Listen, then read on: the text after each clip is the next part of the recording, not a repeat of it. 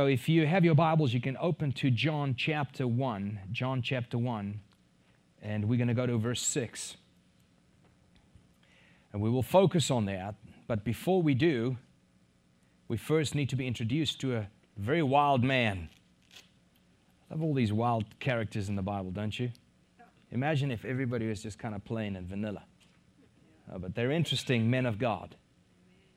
Because this wild man plays a very big role in this passage that we're going to look at. And his name is John, John the Baptist.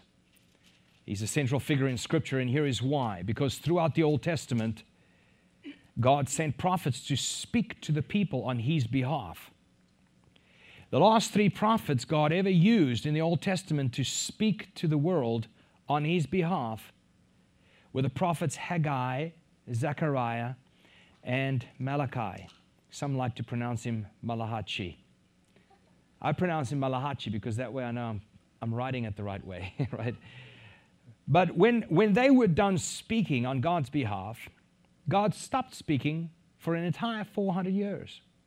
That's a long period of time for the children of Israel to not hear from God. No prophet in the land, no voice from God. It's called the 400 silent years. That's the period between your Old Testament and your New Testament, there exists a 400 period of silence. No divine word from God, no divine promise from God, no divine affirmation from God. It was like heaven became silent. And 400 years later, out of the desert comes a voice, the voice of John the Baptist. But this voice came preaching. This voice came calling to repentance. This voice, Bible says, came warning the world. He called them to prepare themselves because the Messiah was on his way. The Bible says he came shouting out of the desert. Now, I, I think Hollywood should one day make a great movie out of this man, John the Baptist. How interesting was this man? I'd like us to listen from the book of Matthew, how Matthew explains John the Baptist and his preaching. A very, very central figure, and you'll see a little bit later why he is so centered to Judaism and Christianity. But let's go to Matthew chapter 3, verse 1. You don't have to turn there, I'll read it to you. You can just sit and listen because I'm going to read it out of the New Living Translation. It says in verse 1 In those days, John the Baptist came to the Judean wilderness and began preaching his message, which was Repent of your sins and turn to God, for the kingdom of heaven is near. The prophet Isaiah was speaking about John when he said, and I quote, this is in the Old Testament, he is a voice shouting in the wilderness. oh, how it would be wonderful to just see that moment. Here's this voice shouting in the wilderness Prepare the way for the Lord's coming, clear the road for him. Verse 4 says, John's clothes were woven from coarse camel hair, and he wore a leather belt around his waist. For food, he ate locusts and wild honey. People from Jerusalem and from all over Judea and all over the Jordan Valley went out to see and hear John. And when they confessed their sins, he baptized them in the Jordan River. But when he saw many Pharisees and Sadducees coming to watch him baptize, he denounced them. You brood of snakes! He explains. Who warned you to flee the coming wrath? Prove by the way you live that you have repented of your sins and turned to God. Don't just say to each other, Oh, we're safe, for we descendants of Abraham. That means nothing, for I tell you, says John, God can create children of Abraham from these very stones. Even now, the axe of God's judgment is poised, ready to sever the roots of the tree Yes, every tree that does not produce good fruit will be chopped down and thrown into the fire. I baptize with water those who repent of their sins and turn to God. But someone is coming soon who is greater than I am. So much greater that I'm not worthy even to be his slave and carry his sandals. He will baptize you with the Holy Spirit and with fire. He is ready to separate the chaff. Let me just say this. He said, that Jesus will come. He will baptize with the Holy Spirit and with fire. He's ready to, now he's going to explain Holy Spirit and fire. He's going to separate the chaff from the wheat or the, the, the chaff from the wheat with the winnowing fork. Then he will clean up the threshing area, gathering the wheat into the barn, but burning the chaff with never ending fire, baptizing with Holy Spirit and with fire. It's amazing. This story of John the Baptist is a turning point in the spiritual reality of humanity. See, John the Baptist was not a Dale Carnegie course graduate, that's for sure. He was not somebody who would be able to blend with today's culture as we know it. No, he for sure would cause a stir if he was around today. If you had to imagine Pastor John the Baptist, he'd have very few people like him. imagine being in John the Baptist church if he was the pastor. After all, he was a man sent by God. Sent by God. Not everybody's sent by God. But yeah, that kind of person, you know when somebody's sent by God.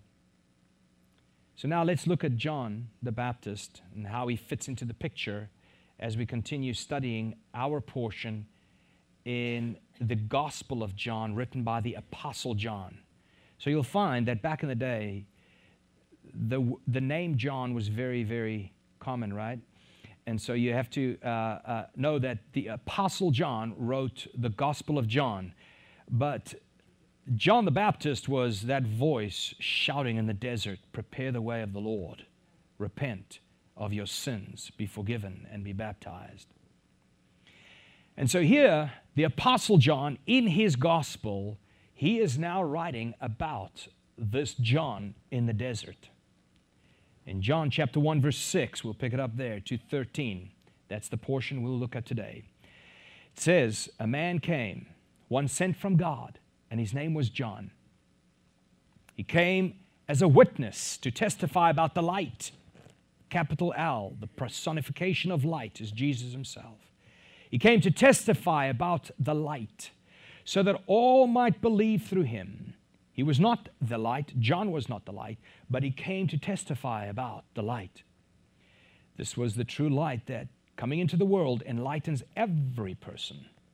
He was in the world, and the world came into being through him. Jesus created the worlds, and yet the world did not know him.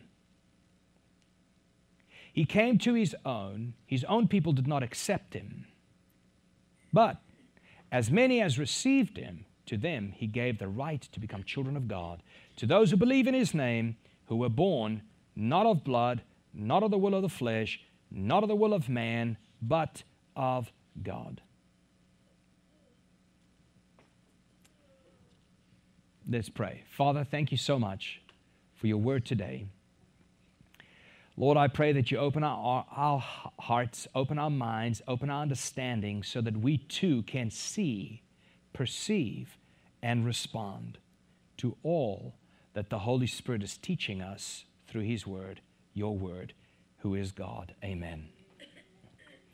Today we will learn number one, how is it that God, 2,000 years later today, still speaks through John the Baptist? How is He still speaking to you and I and the world around us through this man, John the Baptist? Number two, what are people's three different reactions when introduced to the light of Christ? In this portion, we are going to see very clearly how every single human being reacts one of three ways when they are introduced to this light, capital L, the personification of light, Jesus Christ Himself. Number three, we're going to learn about what does it mean to accept Jesus. And people always say, um, you know, I accepted Jesus into my heart when I was four years old. Well, what does it mean to accept Jesus? And then, number four, we're going to talk about on what premise does God actually save a person? Why is one brother saved and another not? Why is one neighbor saved and theirs is not? They all have an opportunity, they look at creation and they realize there has to be, therefore, a creator. But why is only one compelled by that knowledge, but the other one ignores it completely and lives as if there is no creator, even though they look at creation every day? So, on what premise does God save a person?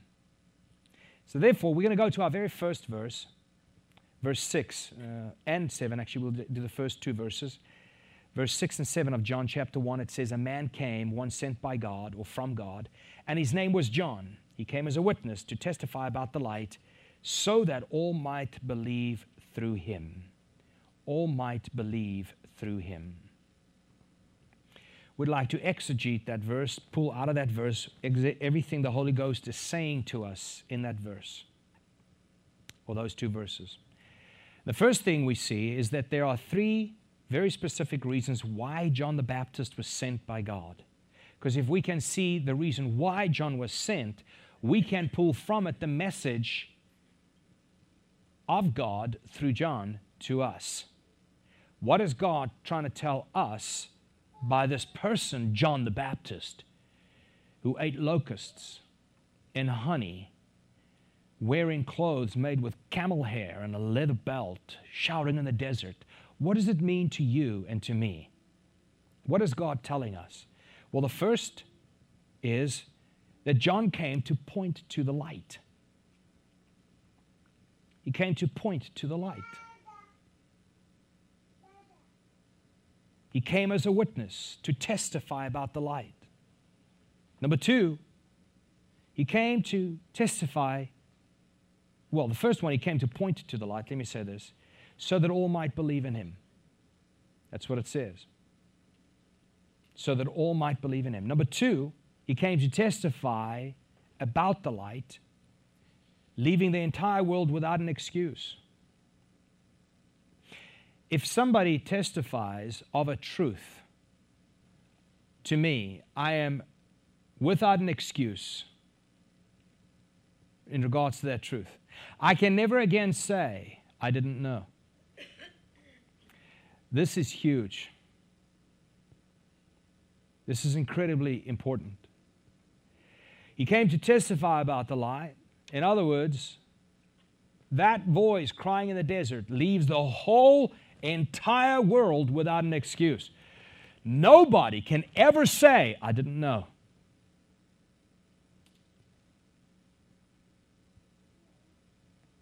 Number three, he came to prove the spiritual hardness of those who saw Jesus, the spiritual hardness of those who saw Jesus,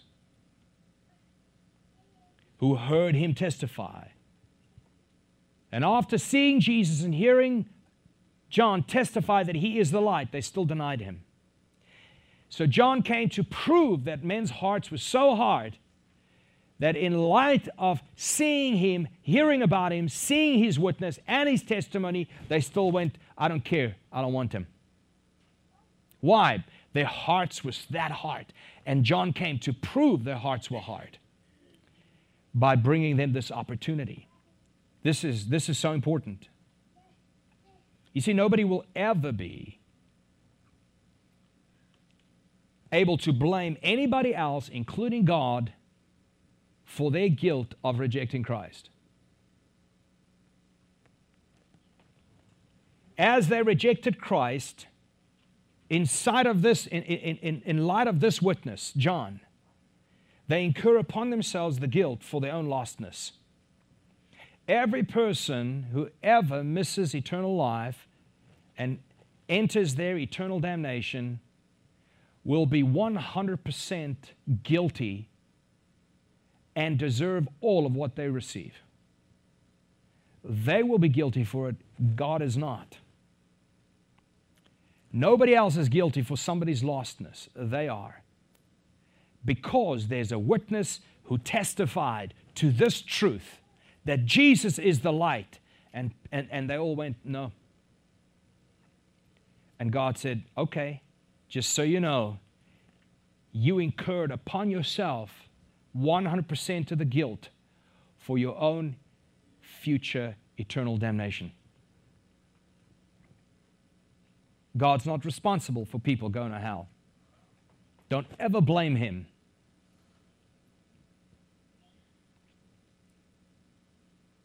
Every person who rejects the light that John testifies about has had sufficient warning back then and today.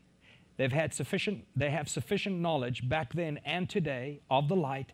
They have sufficient opportunity back then, all the way through history of humanity, to accept the light, accept Christ as the Messiah. And those who ignore John's warning, disregard the knowledge John was preaching, and rejecting the opportunity that was given, which is to accept Christ as the Messiah, they are therefore 100% responsible for their own eternal consequences. Let's go to verse 8. It says, He was not the light, John was not the light, but he came to testify about the light. The idea of being a witness that testifies, um, you know, should not be taken lightly. About two years ago, three years ago, uh, my best friend from South Africa, South Africa came to visit, and, and we, my wife and I took them downtown. And we were downtown for about a half an hour when we, when we witnessed an accident. Two cars collided right in front of us. And as we saw this play out, it plays out so quickly, doesn't it? It's like, oh, what just, wow, that all just happened right there. The moment it happened, one man out of the first car, he jumped out of his car, he was laying on the ground, and then he jumped up and he ran over to the second car that hit him. And he pulled that second driver out of his car and he started punching him and beating him up. I mean, it was, it was violent. You just saw blood everywhere. Myself, my wife, my best friend, Andrew, and his wife, Clara, we ran over to try and help unsuccessfully, this man's anger had overtaken him and he was just beating up this cab driver that hit him.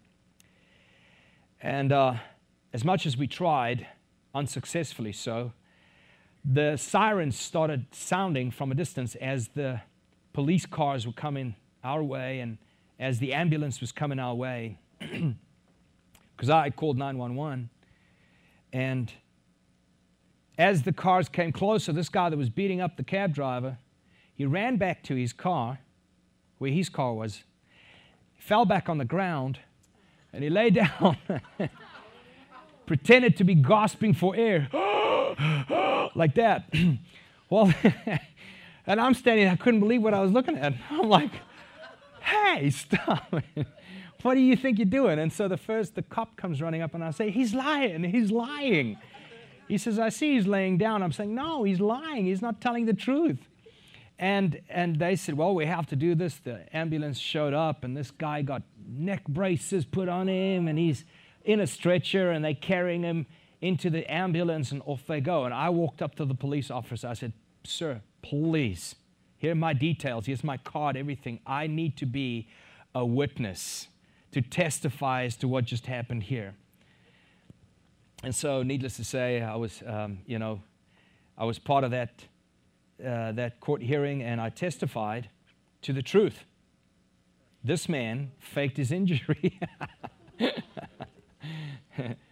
and to be an eyewitness, I wanted to tell you that story because it's so important for us to understand what it means to be a witness. John was a witness who testified of something. There was a truth he knew, and he testified of that truth. And all of humanity can either accept that testimony of that truth or reject it and be responsible for how they responded to the truth that was revealed to them. And so to be an eyewitness is to testify, or to be an eyewitness that testifies is to commit your name to a specific truth, is to commit to that truth. As I raised my hand in court, I testified, I committed to the truth I'm telling in regards to that scenario. To be an eyewitness that testifies is to align yourself with the truth you saw and you know.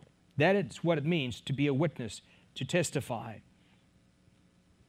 It is to clearly and publicly take sides. I mean, there, was no two, there were no two ways about it. I very clearly, in court, publicly took sides. I was a witness testifying to that truth. He lied. It is to give up the option of remaining neutral. You've seen that happen. That kind of similar scenario takes place, and then people kind of walk the other way. I just don't want to be involved. I just don't want to be part of.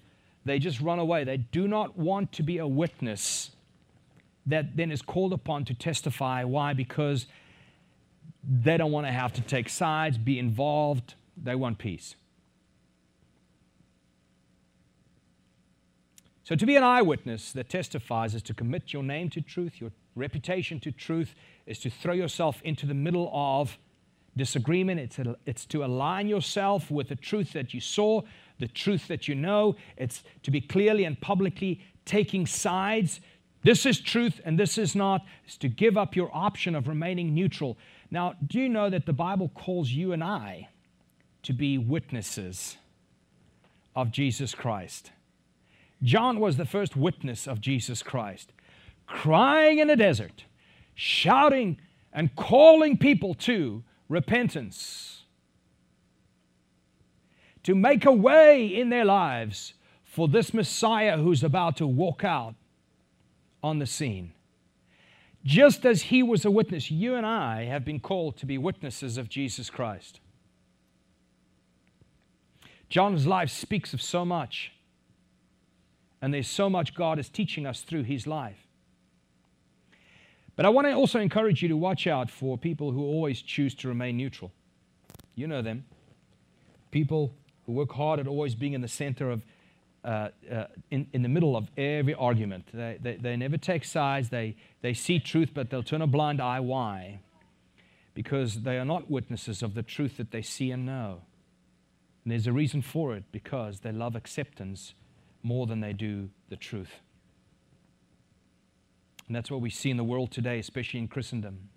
They love acceptance more than what they love the truth of God. Because to deliver the truth uh, makes you unaccepted for most part, doesn't it? Jesus said, They hated me, therefore they will hate you. So if somebody wants to remain neutral on a biblical issue, they are unwilling to testify of the truth. I don't know about you, but wouldn't you just love to see John the Baptist interviewed on mainstream media these days? I'd love to see him and Joy Behar on The View go, go at it. No holding back. A voice in the desert screaming, Make way for the Lord.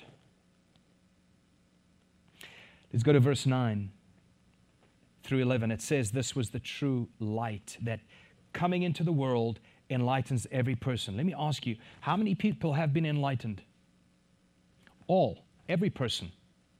This is the true light coming into the world, enlighten every person. He was in the world, and the world came into being through him, and yet the world did not know him.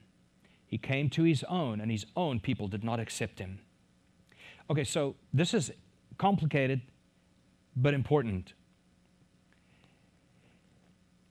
Every person knows that there is a God. The Bible says that the atheist, the fool, says in his heart, There is no God, and that he knows he's lying to himself.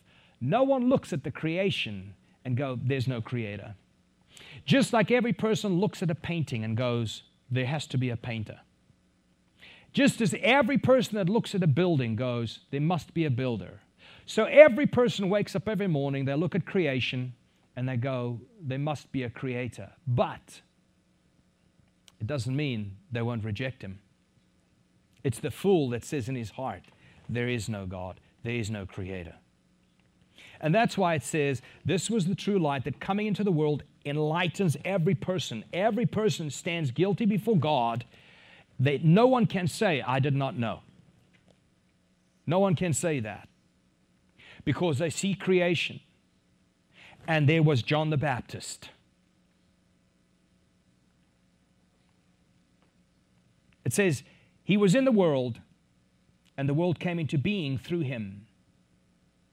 Here we have the Creator entering His own creation. He stands outside of creation, outside of time. He's the uncreated creator who chooses to enter his creation. And his own creation, therefore, now was divided into three very distinct categories with three very distinct responses to him. First, he mentions that the world who did not know him, they did not know him. He entered and they did not know him. They were willfully blind. Then it says, and he came to his own, and his own rejected him. His own, the Jews who knew him, did not accept him, rejected him instead. Then verse 12 and 13 says that he gives us a third category of people. It says, But as many received him, to them he gave the right to become children of God. To those who believed in his name, who were born not of blood, nor of the will of flesh, of the flesh, nor of the will of man, but of God. But as many as received him, to them he gave the right to become children of God, to those who believed in his name, who were born not of blood, not of the will of the flesh, nor the will of man, but of God. So from verse 9 through verse 13, we see this. Here comes the uncreated creator, enters his own creation. And as he enters his own creation, there were three very distinct categories. The first are those who did not even know him, did not recognize him, blinded to him. Second category, his own, the Jews, who went to Moses and the prophets and went, Wow, he is fulfilling all that the prophets told us about. Cannot be. It cannot be. He heals on, he heals on the Sabbath. Cannot be. We're going to reject him. So his own rejects him. That's the second category. And then the third category says, But as many as received him, to them he gave the right to become children of God, to those who believed in his name. So here we want to talk about receiving Jesus. You see, the Bible actually says that they received him. And in the same way, you and I need to receive Jesus. However, receiving Christ needs to be the biblical way of receiving him, not the pragmatic way of receiving him. There are two ways today in Christendom on how people receive Christ. One is the Bible way, the second one is not. Let's talk about the second one. The second one of how people receive Christ, which is not scriptural, is by reciting a prayer somebody else wrote. You can go to a, you know, Greek Orthodox, you can go to Eastern Orthodox, or you can go to Catholic, uh, Romanism, and you can get you can get prayers and you can just recite them, and sometimes you use beads and so forth, right? And then now the church does very much something similar. They go, Okay, forget the beads, Take my hands and say this. It's very much the same kind of thing, and that's not necessarily a surefire way of anybody receiving Jesus. I'm not saying nobody has ever received Jesus by praying.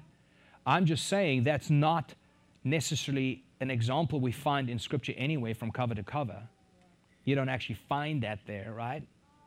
This was a pragmatic way in which we were able to bring people through a process from as they walk through the church doors, we can pray this prayer with them, affirm that they are therefore now saved, which also is another not something we were ever called to do.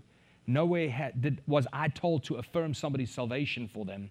I was told, like the Apostle Paul, to encourage people to go and test yourself and to, to see if in fact you are in the faith. That's my job to encourage you go test yourself to see if in fact you are in the faith. Is that what the apostle Paul said? Is that what he wrote? Yeah. Anybody else anybody know that verse? okay. Okay. So we were told to go and test ourselves to see if in fact we're in the faith. Is my repentance real? Do I actually live for him or do I just say that I do? Is this a real thing? And so, to receive Christ is biblical. However, receiving Christ is not the same as reciting a prayer somebody else wrote or repeating a prayer somebody else is leading you in so you can parrot the words after them. That's not the biblical format for receiving Jesus. I'm not saying nobody ever got saved that way because the person who was uh, the person who was enlightened by God at the moment and prayed and put his faith in Jesus in, by turning away from himself, that person got saved. They may have gotten saved by raising their hand and walking the aisle. That's, I'm not saying people can't get saved that way. I'm just saying that's not proof of salvation. Yeah, in spite of all of our pragmatism to lead people through a process, through the doors, get them to raise their hand, fill out a card, follow up on them, get them to serve somewhere in the church, and now they are part of our church family. That, that whole process there is not, it's, it's a pragmatic way of doing things, right? But let's look into what he said right here in verse, verse 12 and 13 of what it means to receive Jesus. How many of you are interested in knowing? Yeah? Okay.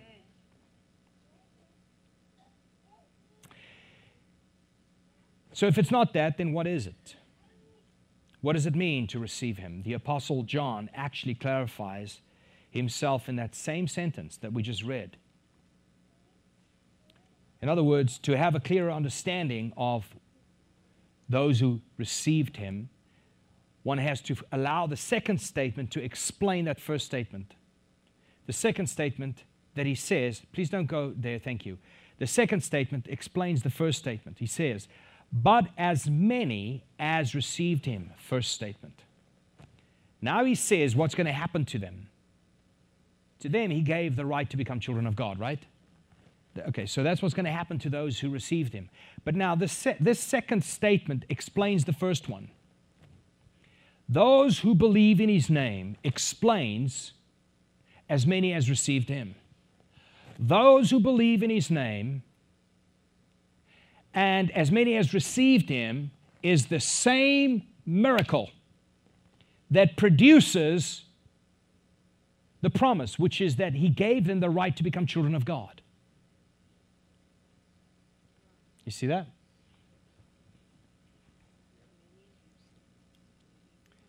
Those who believed in his name are the very same ones who are receiving him. Therefore, to believe in his name is to receive him. One and the same thing, said in two different ways. To have faith in him is to receive him. Charles Spurgeon said it this way Faith is described as receiving Jesus. It is the empty cup placed under the flowing stream, the penniless hand held out for heavenly arms. That's faith. Faith is described as receiving Jesus. It is the empty cup placed under the flowing stream, the penniless hand held out from heavenly arms, receiving Him. Piper clearly explains this idea of receiving Jesus in a different way. He says, receiving Jesus means that when Jesus offers Himself to you, when that happens, you welcome him into your life for what he is, not for who you want him to be. And herein lies the danger of saying to somebody, just pray this prayer off to me. Because that person is receiving the Jesus they want to save them from hell, or the Jesus they want to save them from this divorce, or the Jesus they want to save them from hardships in life, or the Jesus they want to save them from financial distress, or the G, you know, they want, but in order to receive Jesus, we have to receive the Jesus of the Bible and not the Jesus of our own making. And to have faith in Jesus is to have faith in the Jesus of Scripture. Because having faith in the wrong Jesus is not salvation. And this is what happens in Christendom. Many come to faith in the Jesus of their imagination, and then when they, when they have to come to scriptures, they can't agree with that Jesus. It's just not, it's just not acceptable. We see it, we see it on to, late night talk show hosts all the time. No, he does not judge anyone. He's love. No, he does not have opinions over how who's supposed to love who and who's supposed to get married. No, he does not. He's love. He, he, he's kind. He's gracious. That's all he is. And then the Jesus of the Bible goes, no, he's a just judge. And then they go like, no, I'm sorry, I can't do that. Now, right now, in, in culture, the whole argument about the, the heart of the gospel is this the penal substitutionary atonement of Christ. The whole heart of the gospel is that the penalty against your sin fell upon your substitute, Jesus Christ. And who issues that penalty? The judge of the ages, which is God the Father. So God the Father penalizes your sin. Jesus intercedes and he crushes his own son on your behalf. And now they go like, no, no, no, wait, no, no, no, no. I can't serve a God who's guilty of cosmic child abuse. How will a father who loves, cares, and is compassionate allow his wrath against you to crush his own son? Would you do it? No, you won't. Why do you think God would? Cosmic child abuse. Can't worship him. I'd rather worship a God. A bet, if I can, the one guy said it this way why would I worship a wrathful God that takes vengeance upon sinful man, why would I worship him if I can imagine a better one? And so here's the modern day sin of all the ages, okay? Today's greatest sin of all is when man becomes the judge of God. And how does man become the judge of God? He turns to Scripture and he goes, Nope, wrong. That's not love. And God goes, Wait a minute. Who? Who do you think you are? He goes, Well, that's not good. Cosmic child abuse is child abuse has never been good. I don't care in what in what terminology you put it, God. That is not good. You are good, and that is not good. Therefore, you are not Him. See. And in Jesus' eternal wisdom. When the rich young ruler came to him, the rich young ruler said, What? Good teacher. What must I do to inherit eternal life? And Jesus said, Stop right there. Why do you call me good? Why do you call me good? What was Jesus saying? You're not the judge of what's good and what's not. I'll tell you what's good. And I'll tell you what's good. Not you. Well, what must I do to inherit eternal life? Take everything you've got, sell it, and give it to the poor. I can't do it. Okay, well, there you go. God took everything He had and gave it to the spiritually poor, you and me. So don't say good because you, you can't judge good. I'll tell you what's good. And in the same way, in every major terminology today that has been revised, for instance, love, they look at the, they look at the scriptures and they judge God. God, that's not love. If there was love in your heart, there wouldn't be a hell in the future. And so men come to scriptures and they judge God and judge God and judge God. And they, man will ultimately be judged for that reason, judging God. Isn't that what happened when, when John pointed out when John pointed out the light? He says, Behold, the Lamb of God who comes to take away the sins of the world. And the Pharisees went, Ha! Healing people on the Sabbath. How dare he? God will never use a sinner like that. So ultimately, we will be judged on how we judged him.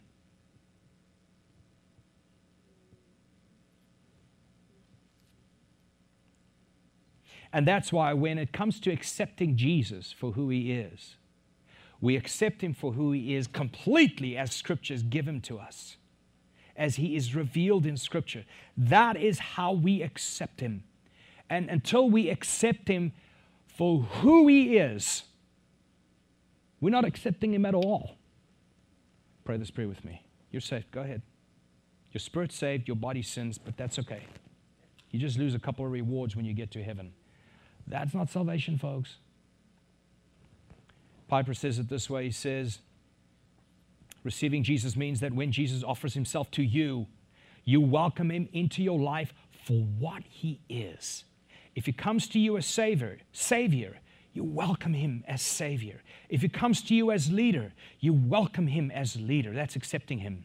If he comes to you as counselor, you welcome his counsel. If he comes to you as authority, you welcome his authority. If he comes to you as king, you welcome him as ruler.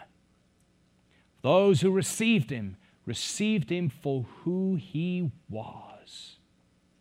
They had faith in who he was and that he was sufficient to be my Savior, to be my leader, to be my counselor, to be my authority, to be my king, to be my priest, to be my God. Now, there's no possible way to accept him for who he is and it making no difference in your life. None at all. That's why receiving Jesus is not adding him to your life and so have fire insurance one day. That's most, uh, most people add Jesus to their life. You see no difference, none at all whatsoever. And that's the message that John preached. Remember when John was shouting at the, at the Pharisees and the Sadducees? He says, Repent and prove that you have repented by the way you live, by the way you have changed. It's the only possible way of knowing. And that's when, when, when Paul said, Now test yourself to see if you are in the faith. Test yourself to see if you're in the faith. Did, did your life turn around?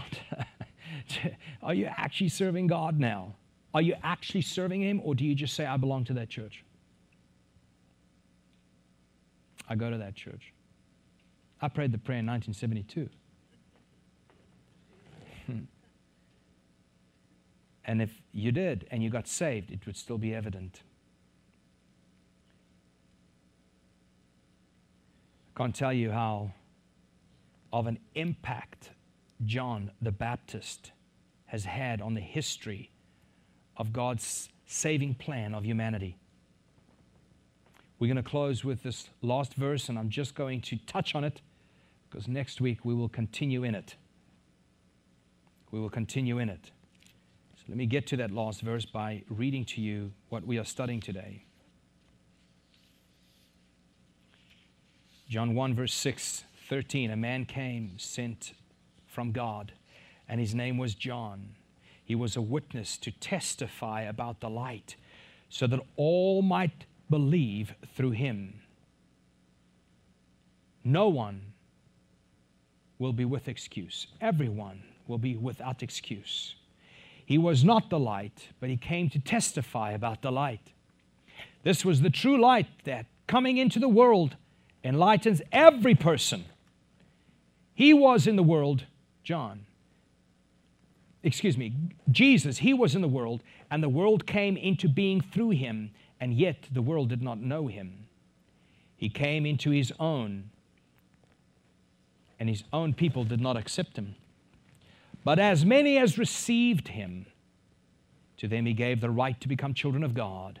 To those who believed in his name, who were born, here's the final verse, who were born not of blood, not of the will of flesh, nor the will of a man, but of God. And here we answer the question on what premise does God reach out and save a person? On what premise does God reach out and save that person? On what premise does He insert Himself and He intercedes between God's falling wrath on a sinner? At what point and on what premise does He insert Himself and take upon Himself the very wrath of God against your sin? Who does he do that for? Upon what premise? That's what it says right here. Those who believed on his name and accepted him were given the right to become children of God. And here he says, those who were born not of blood, not because I am a Jacob's born in my family line, not on the premise of blood, not on the premise of a person's own will. It's what it says. I don't know what to do about it, but that's what it says. Not on the premise of the flesh, on how hard somebody tried to be saved, but on one premise and one premise alone on the premise of God's will. God wills it, and it happens. And every man that rejects him incurs upon himself 100% of the guilt for rejecting Jesus Christ. Isn't that amazing? How God is sovereign, but man remains responsible. Man remains responsible, and that's why the call goes out, like John run to him, come to Christ, knock and keep on knocking, ask and keep on asking, search and keep on searching, run to him, run to him, and accept him. In other words, put your faith in him for who he is all of who He is. And He is who the Bible says He is. Nothing more, nothing less. Amen. Did you get something out of the word? Amen. It's just wonderful walking through God breathed scriptures and allow the Holy Spirit to create the narrative of what He's explaining from beginning to end instead of coming up with the topic and then trying to wrap scriptures around it and explain it. Not that that's wrong, but it's certainly not the superior way of studying the Word. So I want to really encourage you. Next week, we're going to pick up right there with verse 13, and we're going to continue the narrative of Scriptures. Uh, but I want you to bring your Bibles. If you have an NASB then uh, translation, then that'll be wonderful. But bring your own Bible because I think some of these things you have to see for yourself, underline because at any point when, in fact, you say, Jacques, that cannot be true. All right, but then what is true? That it cannot be true about that verse. My question is, okay, what is true about that verse? And I'm happy and open to receive the truth about a verse. But if it's in your Bible, then you have to face off with it. All right? It's not between you and I, it's between you and the very Word of God you hold in your lap. What are you going to do with Jesus? The Jesus of the Bible? That's the question. That's the question. Let's pray. Father God, today.